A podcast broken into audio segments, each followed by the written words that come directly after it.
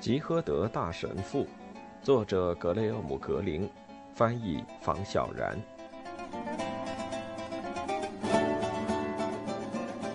七，吉诃德教士是如何在萨拉曼卡增长见闻的？两人抵达萨拉曼卡，入住的酒店位于略显阴暗的背街上，店内安静，让人有种宾至如归的感觉，至少吉诃德神父觉得如此。桑丘的房间位于一楼，吉诃德神父则被安排到了三楼。三楼清静一些，酒店的女管家如此说道。吉诃德神父住过的酒店屈指可数，这家店有几点让他感到特别满意。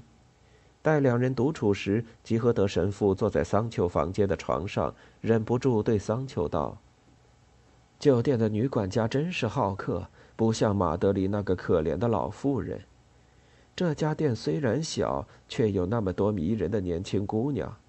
大学城嘛，桑丘道，总是会有很多客人的。酒店很干净，你注意到了吗？从一楼到三楼，所有房间外都摆着一堆床单。每天午睡后，他们肯定都会更换床单的。另外，我还喜欢那天进店时感受到的家庭气氛。大家早早围坐在桌旁吃晚餐，女管家做手作，为每个人分汤。说真的，瞧着真像是母亲和自己的女儿们。没想到会遇到教士，女管家对此感到不胜荣幸呢。你注意到吗？她竟然忘了让我们填登记表，她只在乎我们是否感觉舒适。我觉得这真让人感动。这时，门外传来敲门声。一个女孩走进房间，给他们拿来一个冰桶，桶里冰着一瓶香槟。女孩瞧见吉诃德神父，慌张的一笑，连忙退出了房间。这是你点的酒吗，桑丘？哦，不，不是，我不喜欢香槟，但这是这里的传统。也许我们该喝一点以表达我们对他们善意之举的感激。嗯。酒会算在账单里的，善意是要花钱的。别冷嘲热讽了，桑丘。刚才那女孩的笑容多甜呐，那样的笑容多少钱都买不来的。好吧，既然你喜欢，我就打开。这酒的味道还赶不上我们的马拉加葡萄酒呢。桑丘的大拇指和瓶塞较起了劲儿，他转过身背对着吉诃德神父，担心瓶塞飞出来射到他。借此机会，神父在桑丘的房间里巡视了一圈。他说道：“真不错，这儿还有个洗脚盆。”“你说什么呢？什么洗脚盆？这该死的瓶塞都拔不出来。”“你床上有本马克思的小册子，可以借给我睡前读读吗？”“当然，那就是我向你推荐的《共产党宣言》，比《资本论》更容易读懂。”我觉得他们根本就不打算让我们喝这香槟。这该死的，嗯，这该死的瓶塞怎么也不肯出来，却还照样收费呢。吉诃德神父经常对一些小事饶有兴趣，在忏悔室里，他总问些无关紧要，甚至与忏悔毫无关联的事。此刻，他忍不住拆开桑丘床头柜上的方形小信封，这个信封让他想起小时候。母亲有时会为他准备一封小信，让他在睡前阅读。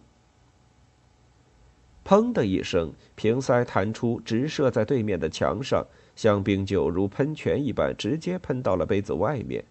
桑丘一边转身一边咒骂道：“你到底在做什么呀，神父？”吉诃德神父正在吹一个香肠形状的气球，他用手指捏紧气球进气口。你怎么向里面吹气的？吉诃德神父纳闷道：“肯定有什么气嘴一类的东西吧？”神父继续对气球吹气，结果气球爆炸了，响声虽不及刚才瓶塞发出的动静，但更刺耳。哦哦，亲爱的，真对不起，桑丘，我不是有意要搞坏你的气球的，这是给孩子的礼物吗？错了，神父，这是给刚才为我们拿香槟的那女孩的礼物。啊，别担心，我还有几个备用的。桑丘有点恼火。你就从没见过避孕套吗？啊，没错，我猜你从没见过。我我不明白，呃，什么避孕套？这东西这么大，怎么用呢？你不吹气，它就没那么大。吉诃德神父闻言，一屁股跌坐在桑丘的床上，问道：“桑丘，你带我来的到底是什么地方？”我上学时就知道这地方，它现在竟然还在，真是太神奇了！而且比独裁时期还稳定，战争或是内战都没影响到它。你真不该带我来这儿。身为神父，别担心，不会打扰你的。我已经向酒店的女管家解释过了，她完全理解。但为什么呢，桑丘？你要给我一个理由。我觉得我们最好躲过酒店登记，起码躲过今晚。那些国民卫兵们，所以我们就躲进一家妓院嘛。没错，你可以这么理解。吉诃德神父突然发出一阵让人意想不到的声音，那是一声哽咽的大笑。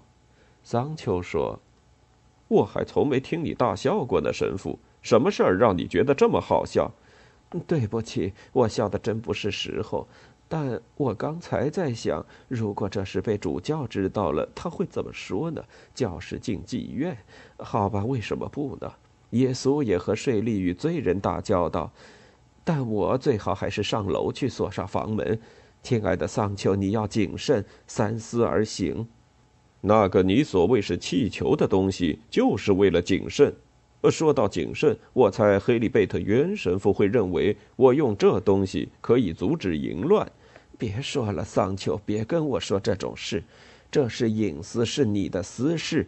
除非你想向我忏悔。如果我明早向你忏悔，神父，你会如何告诫我呢？那才稀奇了。不过我在埃尔托沃索镇很少听到这种忏悔，不是吗？估计大家都怕跟我交心，因为我们天天见面。你知道的哦，你不知道，我非常不喜欢吃西红柿。